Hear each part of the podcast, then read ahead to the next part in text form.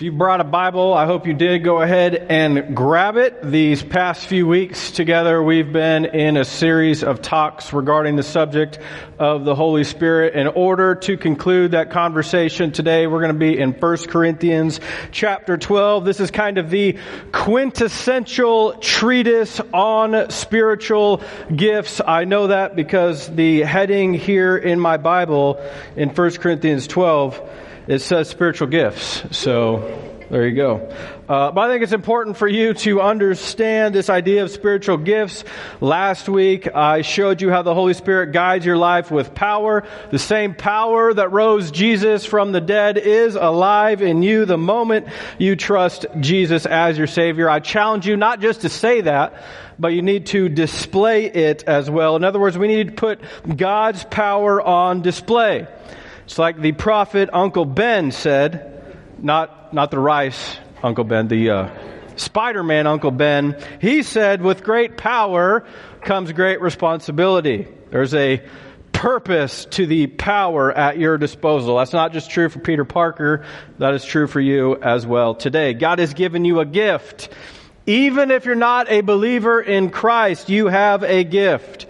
You are a 10 in some area. There's, today though, we need to differentiate the two. There's spiritual gifts and then there's gifts or talents. And before we can di- uh, differentiate those things, I would just like to say this morning, thanks for sitting up front today, right? I have it on good authority that when Jesus comes back and we're raptured into heaven, you guys get to go first. Okay? So, there you go. It's a big deal. You'll get your first pick of the mansions. These other people, they have to live in shacks and all that, so don't even worry about it. Uh, but with Easter coming up, I believe that God's going to use the invites and the Easter baskets that we do. So I would encourage you, if you are a normal attender here, sit up front, scoot in. The Holy Spirit's in you. He doesn't need to be next to you. You know what I'm saying? You don't need that buffer seat anymore. Let's uh, bring it all up front, and we'll just believe that God's going to do something cool for everybody else that comes as a guest into our house. Amen, somebody. Uh, now, normally when we do a sermon series, the groups of messages really do not intersect.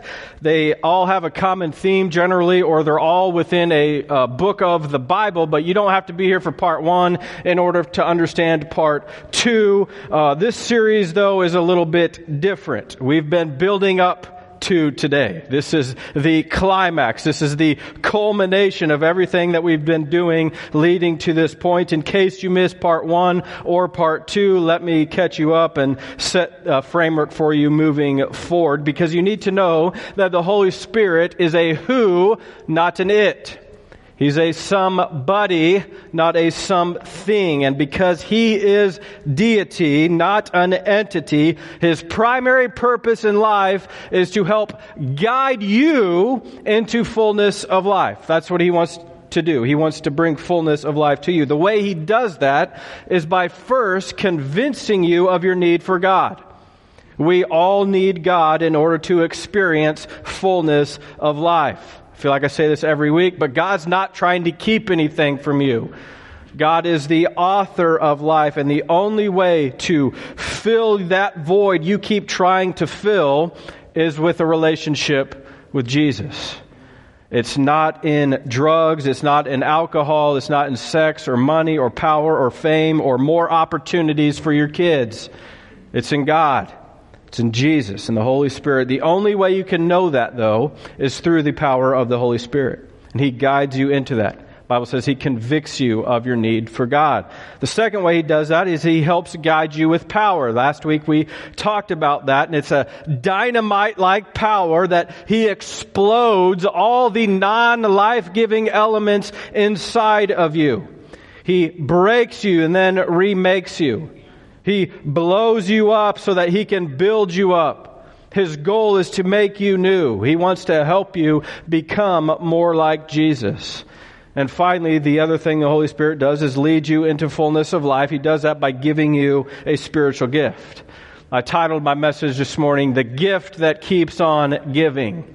It's a gift that keeps on giving. Unlike the Jelly of the Month Club, this will gift is not going to di- listen. If you can bring Christmas vacation into a message and it ain't Christmas, it's going to be a good Sunday, everybody. I mean, you better buckle up because that was solid. We're going to get after it today. You know what I'm saying? Uh, 1 Corinthians chapter 12. You should have found it by now. Uh, let's read it. Here we go. Now, brothers, concerning spiritual gifts.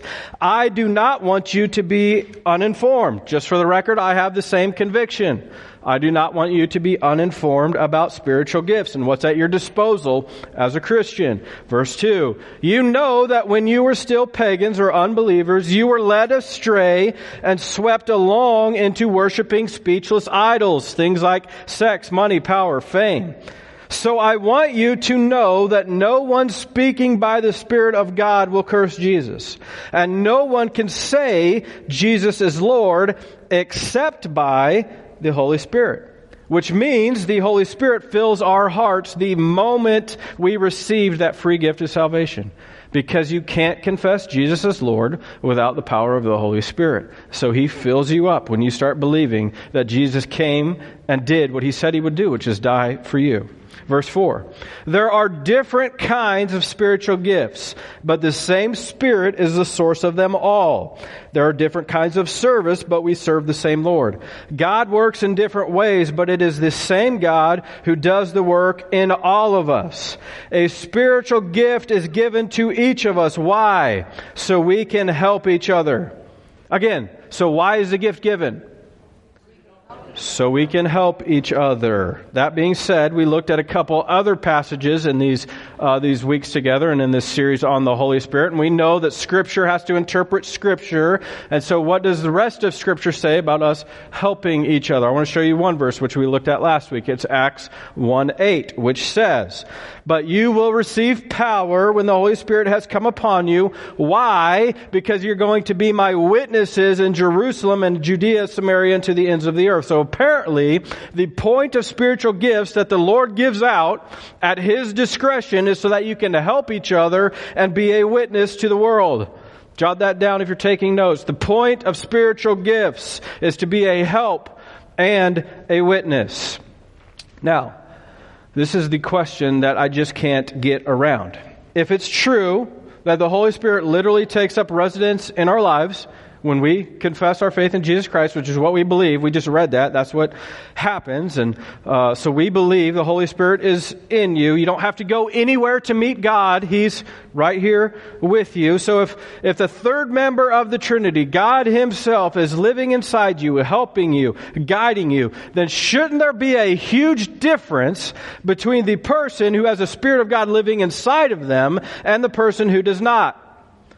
This might be a silly illustration, but if I told you I had an encounter with God where He literally entered my body and gave me supernatural ability to become the next great WWE superstar. Wouldn't you expect to see an, an amazing improvement in my physique? Shouldn't I start bursting with muscles and charm and charisma? I mean, the charm and charisma, I've pretty much got that. Or, I mean, let's be honest. Could cut a mean promo. But shouldn't, like, if you saw no change in my athleticism or my physical appearance, wouldn't you question the validity of my encounter? After all, this is the God of the universe that we are talking about. I mean, wouldn't you think I was making the whole thing up if there wasn't some evidence of a change? And yet, we as Christians verbally profess that God has changed our life, but our lives really don't look all that different from the way they did before. Many Christians' lives don't look that different from the rest of the people in the world who say God is a joke. Just to prove my point, the Pew Research Center showed the average Christian only gives away 2% of the inco- their income. Yet, 75% of people who do not go to church, who do not believe in God, they give their money to a nonprofit organization at the rate of 4%. In other words, based on how we spend our money, we're really not that different from the people in the world. Furthermore, the average church attendance right now is 1.8 Sundays per month. So less than two times a month will somebody come to church. But again, non-Christians will serve at their school PTO or their kids' baseball games or whatever every single week. It does not seem that we're living counterculturally at all. I mean, if we're going to be a help and a witness, something has to be different about us, right? And if it's not our money and if it's not our church attendance, then it better be something else. Because if you're going to be a help and a witness, you better have something better to offer the world. So maybe it's our attitude. Maybe that's the thing that's different about us as Christians, except a recent survey showed that only 40% of the Christians in the world consider their lives to be happy. Friends, this should not be. When we are filled with the Holy Spirit, our lives have to look different.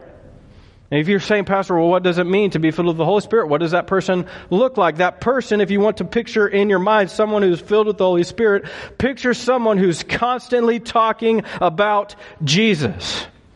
They're constantly trying to help people encounter Jesus. They're compelled to testify about all that God has done for them. They enjoy their life and their time and their treasure and their talents and all of those things mirror what God has commanded in His Word. I guess I'll say it this way. Maybe this is a better uh, example. If you're going to be a help and a witness to somebody, you better be smoking what you're selling right? You tracking with that? Maybe that was a little better for some of you. Uh, uh, that's whatever. Uh, but God, if He's really God and He's made a difference in your life, then pe- people better be able to look at you and see it. You know what I'm saying? You've got to look different from the world. The Bible calls this being salt and light. I'm actually going to talk about light next week, but here's what I know about salt. When you go to the movie theater and you spend the $56 it takes to get into the movie on tickets, and then you spend your next $34 on popcorn, you only got $10 out of that 100 spot you brought. You better fork over that $10 for the soda because the popcorn is going to make you thirsty. The, the salt on the popcorn, it causes thirst. And if you're supposed to be salt for Jesus, does your pe- life make people thirsty for Him? When, when people encounter you, are they thirsting for Jesus based on what they're seeing in your life? That's what being filled with the Holy Spirit is all about. Helping and witnessing because your life has been changed. You can't help but testify to God because of all He's done for you. Let's keep reading. Verse 8. To one person, the Spirit gives the ability to give wise advice. To another, the same Spirit gives a message of special knowledge. The same Spirit gives great faith to another, and to someone else, the one Spirit gives the gift of healing. He gives one person the power to perform miracles and another the ability to prophesy. That simply means to declare the name of Jesus because Jesus is the fulfillment of all prophecy. He gives someone else the ability to discern whether a message is from the Spirit of God or from another spirit. Still another person is given the ability to speak in unknown languages while another is given the ability to ter- interpret what is being said. It is the one and only Spirit who distributes all these gifts. He alone decides which gift each person should have. Write this down. All the gifts are available, but allocated by God. All the spiritual gifts listed in Scripture are available to you, but they are allocated by God. I'll explain it this way because uh, when you have kids, trying to go out to eat is a nightmare. One kid wants one thing, the other kid wants something different. So choosing a restaurant is like choosing uh, the winning numbers on a Powerball ticket. Okay, it's virtually impossible. You're not going to make every one of them happy. But one thing that all my kids like is bread. So uh, in December on a Sunday, my birthday happened to fall on a Sunday, so we are going to go out to eat for lunch. And so we decided to go to Logan's Roadhouse because it has steak. Amen. Somebody, that's is what I like. Uh, it has great bread, which is what my kid my kids like. And there's no dancing waitresses, which everybody likes. You know what I'm saying? Like we don't have to go to Texas Road. Never mind. Uh, but what Laura and I were both really excited about and why we chose Logan's were the onion petals. uh, Logan's Roadhouse has this appetizer where they fry up little pieces of onion and they serve them in a bucket because that's just amazing. And they bring the bucket to your table. It's great. Except when I ordered that, the little girl taking my order says, Oh, we don't have those anymore. I, I said, No, you don't understand. Today is my birthday. The only reason I chose this establishment is because of your great rolls and because I wanted fried onion petals soaked in ranch dressing, bursting with flavor when I put them in my mouth. I'm going to need you to go back to the kitchen and find somebody, I don't care who it is, who's worked here long enough that they can fry up some onion petals and make that dream a reality. She said, Well, I wish I could, but we don't have that ability anymore. And so it is with much of the Holy Spirit's power. People want you to believe it's on the menu, but what, they're not serving it in the kitchen anymore. Except my Bible says God is the same yesterday, today, and forever, which means there's great power still available at your disposal, and all the gifts can still be used to help and witness to people. Amen, somebody. Martyn Lloyd-Jones said, The greatest sin of the evangelical church is telling God what he's no longer allowed to do. Absolutely. Now, don't misunderstand me because I do believe all the gifts are still available, but I don't believe they are all accessible by you whenever you want. Scripture clearly says that God alone, the one Spirit, He alone decides. And I think this is confusing for people because some folks will teach that you have to have a certain type of encounter in order to experience the power of the Holy Spirit they say things like, well, you have to be baptized in the Holy Spirit, and the evidence that you've been baptized by the Holy Spirit is that you'll speak in tongues. Now, here's the only problem with that the Bible. The Bible never actually says that. Now, the phrase baptized by the Holy Spirit does occur in Scripture. It actually occurs twice in Acts chapter 1 and Acts chapter 11. Hopefully, in your small groups, you can talk about that. But not everything you read in Scripture is prescriptive. Some things that you read are simply descriptive. In other words, sometimes the authors are just describing for you what happened. They're not prescribing what needs to happen in your life. There's actually four different types of tongues that are, are, are uh, given in Scripture, and the Holy Spirit shows Himself in a variety of different ways, and almost every single one of those ways happens only once. The burning bush, one time. A total eclipse at Jesus' death? One time. Earthquake? One time. Elijah and the angels on the ridge? One time. Descending like a dove? Not a dove, descending like a dove? One time. Samson ripping a lion apart with his bare hands? One time. I don't see anybody advocating that if you've been baptized by the Spirit, you need to go kill a lion with your bare hands. Rip them like one tears a young goat, is what Scripture says. Uh, that's not because it happened just once. Furthermore, Jesus said, You will know my disciples by their love for one another. He says in another place, You will know those that follow me by their fruit. He didn't say you'll know my disciples by their tongues. He didn't say you'll know my disciples by the miracles that they do. In fact, when the disciples showed up and they said, Jesus, we can do all these miracles, he's like, you need to be more proud that your name's written in the Lamb's Book of Life, not the fact that you can do all these miracles. He says, is by their fruit.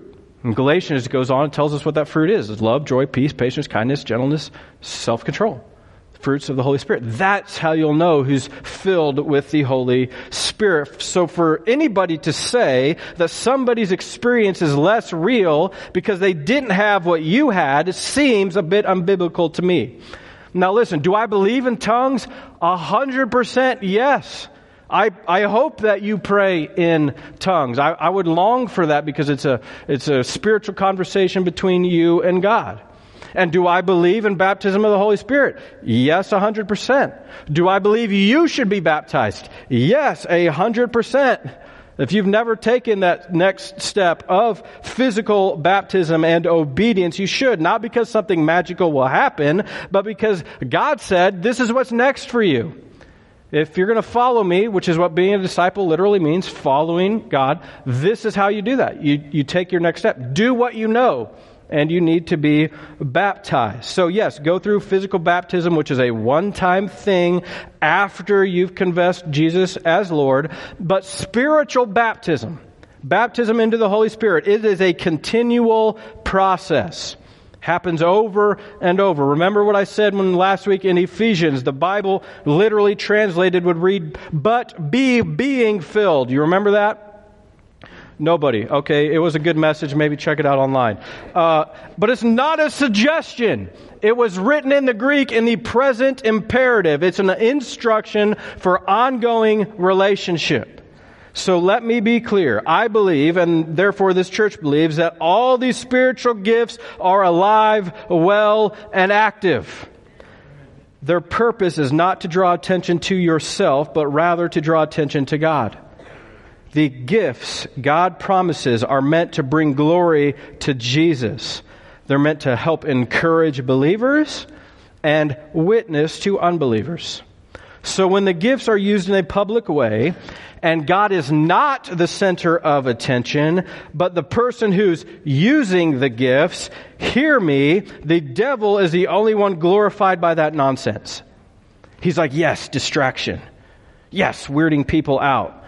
Why does that glorify Him? Because you're not using God's power to defeat Him, which is the point of the spiritual gifts. Helping, helping people and witnessing people by defeating the devil. Come on, somebody. I'm preaching up here. The point of spiritual gifts, what we see repeated in Scripture, when the Holy Spirit shows up, is evidence at work that the Holy Spirit is there. That's why there was tongues. He's saying, I'm here. That's why there was fire. I'm here. That's why there was wind and earthquakes and everything. The Holy Spirit saying, Hey, I'm here. This is all about me and God. That was my entire point earlier. Something needs to be different about your life when God shows up. But make no mistake, the Holy Spirit is a gentleman. He will not interrupt other people's salvation experience. So for somebody to say, I'm going to stand up and speak in tongues, or I'm going to stand up and speak a word of knowledge, do I believe in those things? Absolutely. But the Bible says, let everything be done decently and in order. Says God's not the author of confusion. So I believe when those things occur, they de- and they derail the message, that's not from God. The Holy Spirit would not interrupt himself from working. Furthermore, 1 Corinthians 14 will go on to say that the spirit of a prophet is controlled by the prophet, which means when you're using your gift, you're going to be in your right mind the entire time. So when these charlatans on TV have people pass out and like flop around like a fish, it's a gross misrepresentation of God. It's why most spiritual gifts won't be put on public display here at New Anthem on a Sunday. This will always be a safe place for you to invite your friends. There's not ever going to be a cringe Sunday when you have to look over at somebody and say, Oh, it's not normally like that.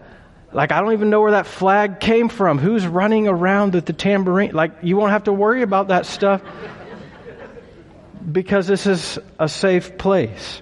So, yes, please speak back to me and say amen and feel comfortable shouting me down and say, that was for me. Somebody say, that was for me, Pastor. You know what I'm saying? Like, you can feel free to say stuff like that to encourage the Holy Spirit to continue. I mean, I'm a referee. I've seen y'all at basketball games. And if you can get that excited about a kid throwing a ball through an iron hoop, you can get a little more excited about Jesus who saved your life. You know what I'm saying? Yeah. Yeah, if you want to clap for something, that would be something you could clap about. You can get fired up for Jesus. But at the end of the day, let's make sure He's the one being glorified. Bottom line all the gifts are alive, active, and well. But the, their point is to help people and be a witness. That's our theological stance here at New Anthem. Next point. Spiritual gifts can be capabilities that haven't been sacrificed to God yet. Spiritual gifts can be capabilities that haven't been sacrificed to God yet. This is what I meant at the beginning when I said you're a 10 in some area. Okay? Here's the passage. I can back this up with Exodus 31. The Lord said to Moses, See, I have called by name Bezalel, the son of Uri, son of Hur, of the tribe of Judah, and I have filled him with the Spirit of God, with ability and intelligence, with knowledge and all craftsmanship, to devise artistic designs, to work in gold, silver, and bronze, in cutting stones for setting, and in carving wood, to work in every craft. So check it out. Bezalel, he's a master in every craft. Like there's never been a craftier one than the crafty Bez. He was Pinterest before Pinterest was cool. You know what I'm saying? Like, like he could build stuff and that stuff at Hobby Lobby, that is JV compared to what Bezalel is manufacturing in his garage. I mean, the shiplap is cool. It's great. You've never handcrafted anything out of gold. You know what I'm saying? Like this is what Bezalel has been gifted to do. Here's all I'm saying whatever you're good at, it's just a gift that hasn't been sacrificed to God yet. And the moment you're filled with the Holy Spirit, all your talents, anything you're good at, anything you're passionate about, they can all be used in supernatural ways to glorify God. Plus, I believe you'll get better at them because the creator of the universe is coursing through your veins with creative power. But again, it's not so you can be glorified in it. It's so God can be glorified. And here's why I bring this up. Because I think too often people feel like they have to segment their lives and that they have their work skills over here, but then they have their church duties over here. Wrong. I think you're using, if you're using your gifts at your job, you should be using the same gifts to glorify God. That's kind of why God put you in that job. I made you passionate about those things to help and be a witness. Look, because a local church exists to serve her community and to be a light to the nations, then the leaders developed in each local church are developed for much more than to serve the church. See, my job is to equip you for ministry outside these walls. Because listen, any mission that people are being invited to out there, pales in comparison to the mission God has invited you to in life. You're changing people's eternity. You can't say that when you're, you know, doing their taxes. You're changing their life. I mean, their plumbing, yeah, might change their life, but it ain't changing their eternity. God says, I want you to do that. That's why I've given you a gift. God brought you here today to tell you that that passion you have, that skill you have, you can use it for His glory. Driving truck, whatever you do, that's of God. He wants you to do it to the best of your ability.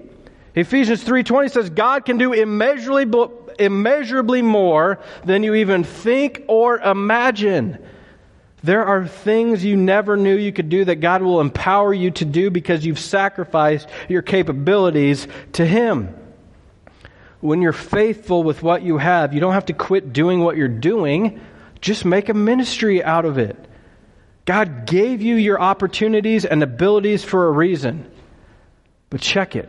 We're all different for that reason. Jump down to verse 27. It says, all of you together are Christ's body, and each of you is part of it. Here are some of the parts that God has appointed for the church. First are apostles, second are prophets, third are teachers, then those who do miracles, those who have the gift of healing, those who can help others, those who have the gift of leadership, those who speak in unknown languages. Are we all apostles? Are we all prophets? Are we all teachers? Do we all have the power to do miracles? Do we all have the gift of healing? Do we all have the ability to speak in unknown languages or tongues? Do we all have the ability to interpret unknown languages? The rhetorical question he's asking there is answered with a big fat no. No, we don't all have the same function because he just said we're a body. And just like my body has ears that's holding up this microphone and a mouth that can talk, and I've got lungs that are keeping me breathing while simultaneously giving me the ability to produce air and have a voice. I've got feet and legs that are holding me up, and I've got fluid in my ears, listen to this, that's telling me up from down, and if I spin around, I've got toes that keep me on balance like a gyroscope, even that little pinky toe, which you don't really know what it's for so small. It's keeping you on balance, which, you know, so I don't tip over. You see what I'm saying? My body has all kinds of different tasks. So does the body of Christ. Before Jesus ascended on high, he gave to us the Holy Spirit to unlock the gifts that each one of you possess. And it's all different. You just have to use it for God's glory. Here's what you can write down it's not great ability, God blesses, it's availability. Has nothing to do with your ability, it's about your availability. Glamour and importance are not connected. Just because someone's gift is more visible doesn't mean it's more important. One of the things crippling churches all over the world is because people think that because I can stand up and pastors all around the world can stand up and speak to you in public, that their job is more important than everyone else's. Wrong. God just decided that I'd best glorify Him with my mouth. I'm not smarter than you. I'm not more gifted than you. I was just available and faithful. The text is clear. We're all needed and we're all important. The public things compose so little of what God is wanting to do. I don't know if you've thought about this before, but most of the significant things that the Holy Spirit does in Scripture, He did in private. The creation of the world, when He was hovering over the darkness, that was in private. He sent Jesus into Mary's womb in private. He rose Jesus from the dead in the privacy of that cold, dark tomb. I think a lot of people read the Bible, specifically the book of Acts. They think there's all these visible miracles then. How come we're not seeing them now? When the reality is there's only 30 miracles listed in the book of Acts, and it's 28 chapters, and they span a 30 year period. So, in truth, if God was doing one visible miracle per year, that rate would be the same rate as what he could do now. Most of the miracles are occurring that are occurring are the ones we don't see. You want to talk about a miracle? How about the fact that I'm even standing upright? That's a miracle. The world is spinning at thousands of miles an hour and we're staying in the air. Are you kidding me? That's a miracle. The fact that you can fly on an airplane and not crash to your imminent death, that's a miracle. You see what I'm saying? Miracles all the time. It's the ones that we don't see. You say, Pastor, if I could just see one, or if I could just do one, I'd have more faith. No, you wouldn't. See, sometimes God knows we can do something that we're not ready to do yet. Your gifts can take you places that your character can't sustain you. No, your ego is writing checks your body can't cash. Maverick taught me that, okay? And Jesus. It's a very biblical movie. Don't watch it with your kids, okay? But the gifts are meant to glorify God, and people use them to glorify themselves. And God says, No, you're not ready for that yet. The Bible does make it clear that you should pray for other gifts but you got to be able to use it for God's glory. Let me ask you this question as we close. Are you willing to do the small things nobody sees so God can get the credit and not you? Are you so dedicated to God that you've decided it's not my ability, but rather my availability that matters? So I'm just going to take every opportunity I can and that I get to glorify God. I mean, have you really committed yourself to figuring out the gifts that God has given you? And then in confidence, tried to make yourself available to God in order to use that gift.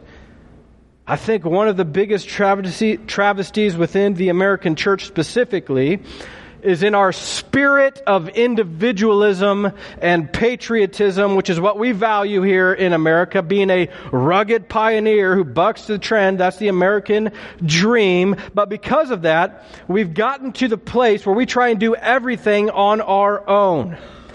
And when we're operating in our own power, nothing gets done.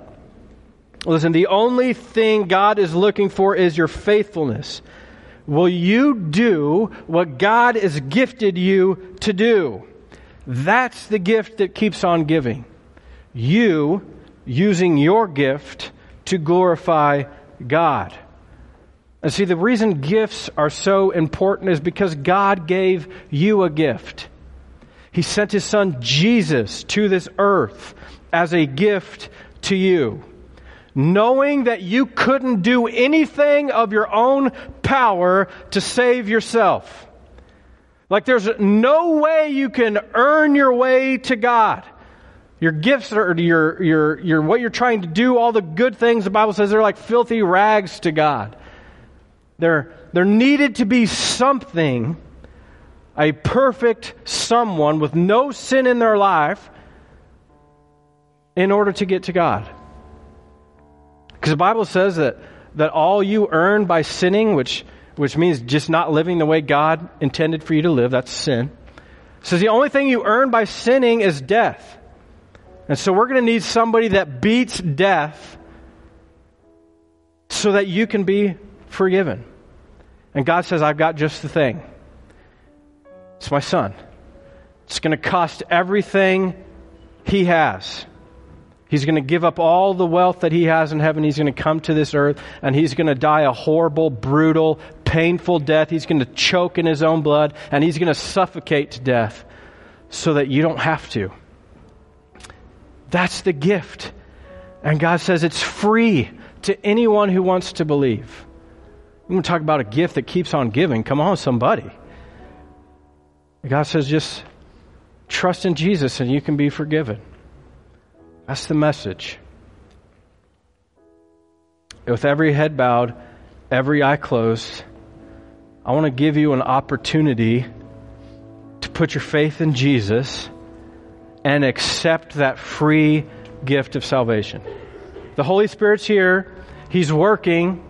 He's knocking on your heart's door, but you've got to answer. And I would just invite you in your heart to say, God, I believe. I believe in Jesus. I believe in the Holy Spirit. I believe He died for me. I believe He rose from the dead.